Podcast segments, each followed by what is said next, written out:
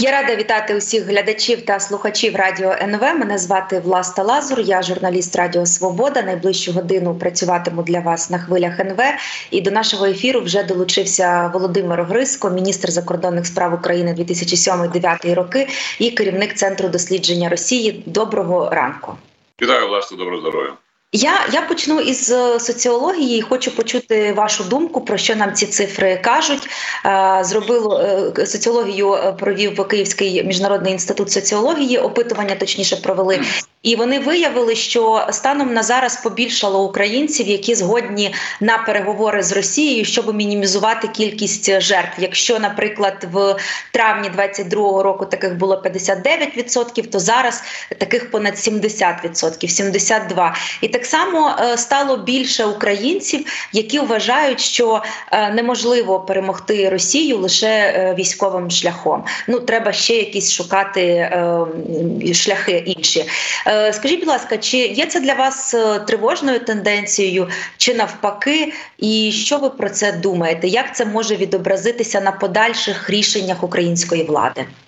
Ну, бачите, власне, мені здається, в цьому дослідженні були інші питання, які говорять про те, що все одно більшість українців, переважна більшість українців, хоче перемоги над Росією. Е, тут знаєте, у нас такий завжди такий трошечки підхід дуалістичний з одного боку. Е, е, от, начебто, є тенденція до того, що ми е, от готові на якісь переговори. А з іншого боку, питання поставлено трошки по іншому. Говорить про те, що українці все одно не хочуть здаватися Росії. Ну це знаєте, я згадую період далекий вже 90 91-го року, коли СРСР е, провело опитування, чи чи е, хочуть народи СРСР жити в оновленому союзі, і тоді в Україні проголосувала переважна більшість відсотків 70, по-моєму, теж за те, що жити в оновленому союзі. А потім пройшло півроку, і 90 проголосували за те, що ми хочемо незалежності. Ну тут розумієте, є певний спосіб певної маніпуляції в тому, яким чином ставити питання і як. Е, формулювати ну власне оці основні підходи. Е, тенденція, про яку ви говорите, і яка засвідчена цим опитуванням, безумовно є. Вона пов'язана з е, тими складностями, які є на полі бою. Але мені здається, її треба повертати в інший бік. Е, що треба зробити, щоб ми отримали додаткову кількість зброї? Що треба зробити, щоб ми отримали всі необхідні засоби для того, щоб бити е, російського ворога на українській землі? Е, цей висновок мені здається є значно важливішим ніж хапатися за голову і казати, що все українці готові віддавати Москові свої території. Е, до речі, ми з вами зустрічалися трохи менше тижня тому. Якраз тоді всі обговорювали е, смерть чи навіть точніше вбивство Навального, і ми розмірковували, чи стане це додатковим стимулом для західних партнерів, е, щоб посилити тиск на Росію і пришвидшити і збільшити допомогу для України. Чи можете ви якісь попередні висновки зробити? Чи стало це додатковим стимулом? Ну, е, бачите, завтра мають оголосити е, справді е, додаткові, начебто, жорсткіші санкції і американці, і європейці. На початку наступного тижня збереться в Парижі спеціальне засідання, яке скликає президент Макрон для того, щоб обговорити додаткові заходи для допомоги Україні. Тобто такі речі вони безумовно є певним каталізатором. Але е, я думаю, що вже е, час е, для просто чергових таких розмов він закінчився. Вже нема про що говорити. Є тільки розмова про те, як пришвидшити цей процес. Ну, дивіться, вчора Бундестаг таки проголосував резолюцію про те, що Німеччина надасть Україні ракети дальнього радіусу дії. Ну, дехто говорить, що це не Таурус, дехто говорить, що це Таурус. Е, все залежить від того, яку в кінцевому рахунку позицію займе Шольц, але він постійно під тиском, під тиском е, і внутрішнім, і зовнішнім. Отже, е, мені здається, що тут ми справді вже навіть не за крок, а за півкроку до рішення про ці далекобійні ракети. Ми за півкроку, попри все, що відбувається в США до того, що після завершення оцих от канікул, це знову лишається буквально кілька днів. Конгрес, на мою думку, проголосує в більшій або меншій мірі, але все одно проголосують цю суму е, відносно е, допомоги Україні. Так, можливі якісь певні зміни. Можливо, деякі сенатори скажуть, е, конгресмени скажуть, що треба звідти вийняти пряму дотацію українському бюджету. Що це мовляв вже занадто. Ми не повинні прямо фінансувати Україну. Ми можемо давати тільки на військову допомогу. Ну це вже нюанси. Але якщо з'явиться цифра, е, яка матиме десятки мільярдів е, на військову допомогу, це власне те, що сьогодні ну кричуще необхідно. Е, бо ситуація на фронті справді на східному фронті справді є вельми вельми складною. Це так дуже дипломатично. До речі, ви ж, мабуть, бачили, що напередодні е, Джо Байден, американський президент, зустрічався із вдовою е, Навального і його донькою. Е, вам, вам про що говорить факт такої зустрічі? Він говорить про те, що з Навальною будуть робити зараз обличчя російської опозиції. Це десь буде певний ремейк того, що ми вже бачили в Білорусі коли е, замість е, чоловіка е, прапор підхопила дружина. Але це, на мою думку, чергова спроба заходу самих себе заспокоїти і зробити вигляд, що Навальна може щось змінити в Росії сидячи е, в Європі, чи чи в Америці, чи де завгодно. Тобто, це буде е, чергова красива картинка. Вона буде їздити по столицях. Вона буде розповідати про прекрасну Росію будущого. Е, про цей про цю фантазію її покійного вже чоловіка та деяких інших людей, і е, на це власне будуть орієнтуватися дуже багато європейських політиків, політологів, журналістів і так далі. Практичного значення мені здається, цей поворот жодним чином не матиме, тому що російська опозиція, особливо та, яка сидить за кордоном, ну власне в Росії її немає як такої. Вона представляє лише саму себе. Це е, кілька сотень тисяч людей, які е, в основному займаються піар-акціями для того, щоб утримувати себе і не більше. Е, якогось конкретного реального впливу на ситуацію в Росії ці всі речі не мають. Тому е, я дуже е, е, ну знаєте скептичний відносно будь-якої ролі будь-якої так званої російської опозиції. Насправді немає. Але я насправді дуже подивувалася, що в таку таку в такий короткий термін в Білому домі була організована ця зустріч. Е, Все таки це говорить про те, що Захід е, е, дійсно має намір в образі Юлії Навальної втілити, так би мовити, лідера російської опозиції, мати з нею справи, мати з нею переговори в такий спосіб. Інші країни Європи, Заходу, демократичного світу отримали сигнал, з ким їм треба мати справу якщо ми говоримо про російську опозицію. Тобто, це одразу мені здалося на кілька щаблів е, на заході, принаймні е, підняло рейтинг е, Юлії Навальної. Інша справа чи має. Ви порівняли тут її з Тихановською. А я тут згадала, що Київ насправді взагалі ніякі відносини з Тихановською не вибудовував. Чи має офіційний Київ вибудовувати якісь відносини, діалог про щось із Навальною? Ну, бачите, відносно Тихановської, тут ще як кажуть, бабка надвоє е, е, гадала. Тобто вона все ж таки брала участь е, в виборах, і вона ну офіційно у неї Лукашенко вкрав вибори. Так, тобто, тут ще можна говорити про якісь форми якоїсь взаємодії.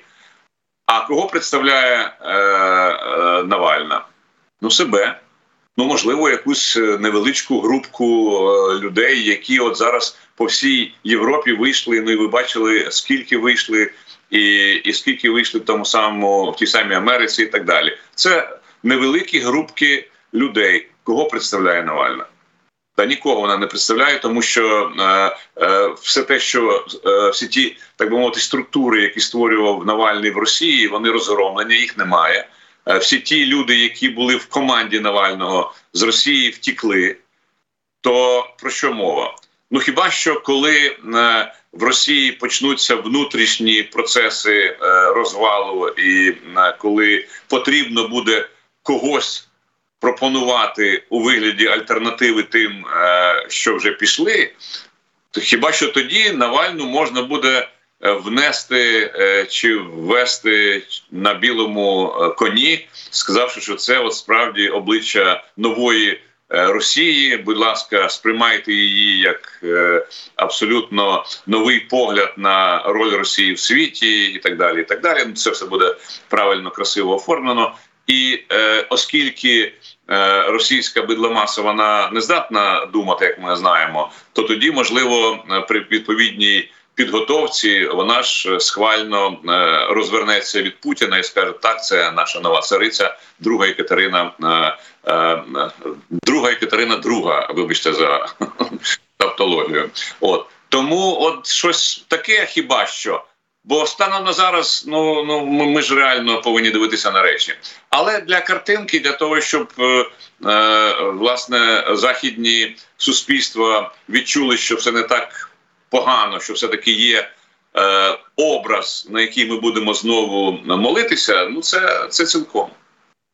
Та ну і звісно, що мабуть рано чи пізно, якщо Юлія Навальна на себе хоче взяти оцей образ е, лідера російської опозиції, е, рано чи пізно їй доведеться говорити про війну, тому що поки що я не бачила від неї, не чула якихось е, заяв, які би безпосередньо стосувалися війни в Україні, російського вторгнення, поразки Росії. От вони багато говорять про чудову Росію майбутнього, але ну мені здається, і мабуть мабуть, багато хто зі мною тут погодиться, що е, ну ну важко собі уявити е, чудову Росію майбутнього без поразки е, без поразки в Україні. Я не знаю, як це собі вони уявляють, але принаймні вони це не артикулюють. Ну, ви праві, власне, тому що в її відеозверненні, я думаю, що багато з наших слухачів глядачів бачили. Взагалі було, по-моєму, один раз вживано слово війна, от а України взагалі, по-моєму, ні. Тобто, це таке собі, знаєте, ну от е, війна, мабуть, е, марсіани прилетіли десь е, і на когось наступають, невідомо на кого, невідомо що, невідомо як. Це знаєте, це вона сказала, що вона буде продовжувати справу свого чоловіка. Так, от справою чоловіка було насправді формулювання в свідомості росіян, що Росія все одно це імперія. Як би там про нього не говорили, і щоб там потім не казали, що він змінив свою позицію, його внутрішня логіка була саме такою: Росія це супердержава, ніяких поступок нікому ми робити не будемо. Е, е, так, Крим потім уже в його останніх, так би мовити, е, візіях мав бути повернутий, але не просто так, а після чогось після якихось розмов, перемов і так далі. І так далі. Е, про е, Грузію я вже не кажу. Гризуни залишилися гризунами, е, вибачень не було, і так далі. І так далі. Тобто, знаєте, коли в сім'ї саме такі ідеї постійно присутні. Ну то я думаю, що дружина, мабуть, наситившись таким Е, змістом е, навряд чи дуже швидко змінить свою позицію. Ну і в принципі, ми ж з вами прекрасно знаємо, що головна е, е, така, знаєте, е, наскрізна думка в російському суспільстві: ми великі, ми чудесні, ми самі самі хороші. Всі інші це другий сорт. Тому боюсь, що чекати від Юлії Навальної якоїсь.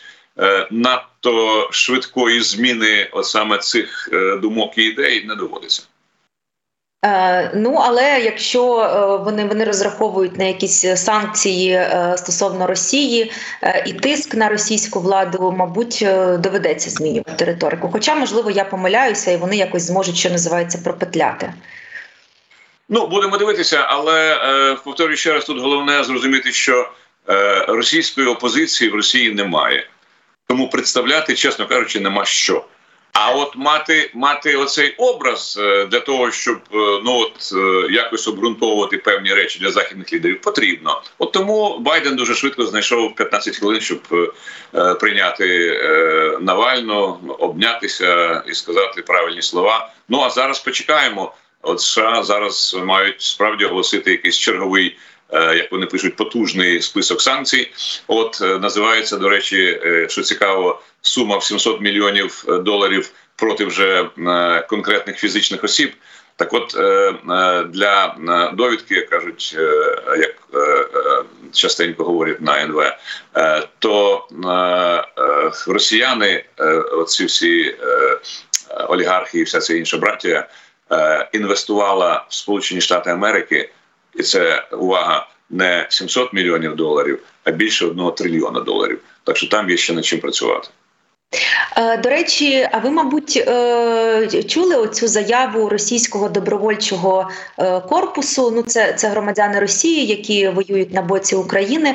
Вони заявили, що вони планували викрасти Навального з колонії. Вони навіть опублікували там план мапу колонії, якісь розмови Навального із іншими в'язнями, скріни, фотографії. Ну тобто різні докази, свідчення, що вони справді готували цю спецоперацію.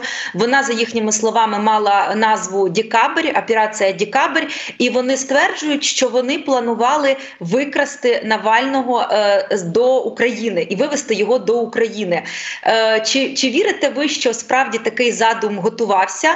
Е, якщо так, то мабуть санкціонувати такий задум мало вище керівництво держави, а як інакше, і навіщо навіщо Навальний Україні був потрібен? Ну е, власне зараз е, бачите, пішли пішов цілий такий шквал е, різних версій, що відбулося з Навальним, чи він помер своєю смертю, чи його отруїли, чи його били і добили, можливо, не не бажаючи такого вже летального фіналу, але з метою залякування. Зараз бачите, це з'являється теза про і версія про те, що його там хотіли викрасти. Ну питання в задачі знову ж таки повертаючись до як кажуть надрукованого. А для чого? Тобто е, так, ти в Україні, ти в Німеччині, ти в Туреччині, де завгодно. Ти не представляєш нікого крім себе і е, невеличкої групи людей, які проголошують правильні гасла. Е, смисл е, такої спецоперації, яка е, насправді ну я собі тільки можу уявити, є надзвичайно складною для організації. Це все таки не не жарти. Навіть якщо ти його витягнеш з з цієї тюрми, це насправді невелика проблема. Там навряд чи стоїть дивізія, яка охороняє цю тюрму. От але питання в іншому: для чого? Який політичний смисл? Тому, чесно кажучи, е, звичайно, якісь е, речі такого типу могли бути, але я просто не розумію е, кінцевої мети. Коли ми говорили, що нам потрібні вагнерівці, які вбивали українців, і ми повинні були їх піймати і заарештувати і покарати. В цьому є логіка. Яка логіка в тому, щоб викрадати людину, яка нікого крім себе не представляє? Ну от я цього чесно кажучи, не розумію. А ви розумієте, чому е, Путін боїться навіть мертвого Навального? Ну от ми бачили заяву е, матері, не хочуть їй віддавати е, тіло е, Навального. Е, кажуть, що там похорони мають або пройти таємно і закрито, або ви взагалі не не отримаєте е, ті, тіла свого сина. Е, чому Кремль так от взагалі боїться навіть уже, уже мертвого Навального? Ну е, я думаю, тут справа е, більше до е, психіатра відносно того, що є в голові у Путіна. Ну він він насправді мені здається, вже в цьому плані хвора людина, яка яка ну переживає і боїться всього того, що бодай якимсь чином може бути пов'язане з самою ідеєю опозиції до себе. Ну зараз бачите, обговорюють різні варіанти поховання в Росії. Це можливі стихійні бунти е, під час е, цього процесу. Поховання за кордоном це зібрання всіх е, чи можливо дуже багатьох європейських лідерів для того, щоб ще раз засудити Путіна. Тобто, все це йому безумовно не подобається, і це не подобається російській владі. Тому от такі речі. Але я думаю, насправді е, Путін просто е, психічно настільки зараз е, неврівноважений, і настільки зараз йому важко знайти оцей баланс, що будь-що що може провокувати його на такі неадекватні кроки, ну може може для нього здаватися надзвичайно небезпечним. Ну зараз з'явилася ще одна версія, що, начебто. Оцей це насильство відносно Навального було викликано тим, що вийшов фільм про коханок Путіна. Так, так, так, є така версія. Якраз От, за ну, чотири ну, дні. Так, тобто, бачите, зараз багато всього. Навряд чи це е, має якийсь смисл, бо ми маємо, е, на жаль, фінальний результат. Тобто, е, вбито, вбито ну. Потенційного опозиціонера, потенційного лідера опозиції, якої повторюю, ще раз немає. Але зараз я думаю, Путіну найперше, що потрібно, це зробити знову вигляд, що він сильний що він може керувати всім процесом всередині. От а все те, що стосується оцих речей поховального характеру, для нього може бути дестабілізаційним. Тому він і, і вимагає, щоб або забрали, і поховали таємно, або буде тягти е, максимально довго, і навіть дехто каже, що е, не виключено, що приймуть рішення е, кремувати е, тіло і потім видати е, колись е, урну з прахом для російського режиму немає нічого неможливого. Так, я ще подумала, що можливо Кремль перед е, так званими виборами президента просто остерігається, що е, до могили Навального буде там організовано якесь ледь паломництво з усієї країни, що в політичному плані дуже дуже невигідно перед виборами. Це правда, це правда, і такі ж факти є. Ну, дивіться, е, це ж і історичні моменти, коли. Ну от лідерів. Е, е, лідерів, скажімо, терористичних організацій, як того самого би самого Унладена, просто його прах розвіяли над індійським океаном. Для чого? Ну для того, щоб справді не було не було місця, куди можна приходити і молитися, чи чи, чи організовувати якісь заходи. Згадайте історію інших Е, диктаторів фактично те ж саме. Тому е, це правда. Я думаю, що для Путіна зараз такі речі були б абсолютно неприйнятними, е, бо це б похитнуло його образ людини, яка тримає все до останньої, так би мовити, хвилинки під своїм контролем. Е, наостанок згадаю дуже недипломатичний е, недипломатичну заяву Байдена на адресу Путіна. Він його назвав е, сучим сином. Це це буквальний переклад. І я подумала, що це, мабуть, ознака того, що ну дороги назад немає. Навряд чи після того можуть бути відновлені якісь мости між Вашингтоном і Москвою. Чи після таких заяв все можливо? Але ж ви побачили власне, яка була реакція Путіна. Е, він е, вирішив обурення. Ні, ні, обурення не було. Він сказав, що це е, насправді підтверджує, що моя фраза про те, що я хотів би, щоб переміг Байден. Вона Байдену сподобалася. От ну це знаєте, свідчить про одне, що між ними особисто справді вже нічого ніякої хімії не буде. Е, це вже це вже ясно давно. Е, ще з першого разу, коли він коли Байден сказав, що він е, убивця. А далі воно пішло ще гірше. Тому е, думаю, що е, такі речі, звичайно, в дипломатії не, не не, передбачені ніяким чином. Але ми зараз вже вийшли за межі традиційної дипломатії. Зараз, коли йде війна, про дипломатію думають, вибачте, в останню в останню чергу.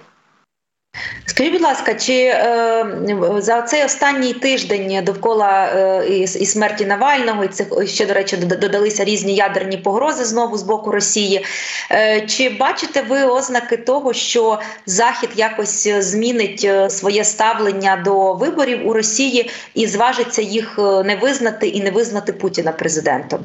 Ну, це був би е, мені здається дуже розумний крок, бо тоді це відкривало б е, двері для дуже багатьох е, позитивних для нас речей, зокрема конфіскації активів. Бо якщо влада, з якою ти маєш справу, не є легітимною, якщо ти її не визнаєш, то тоді відкриваються двері для всіх юридичних кроків, включаючи і реальну конфіскацію.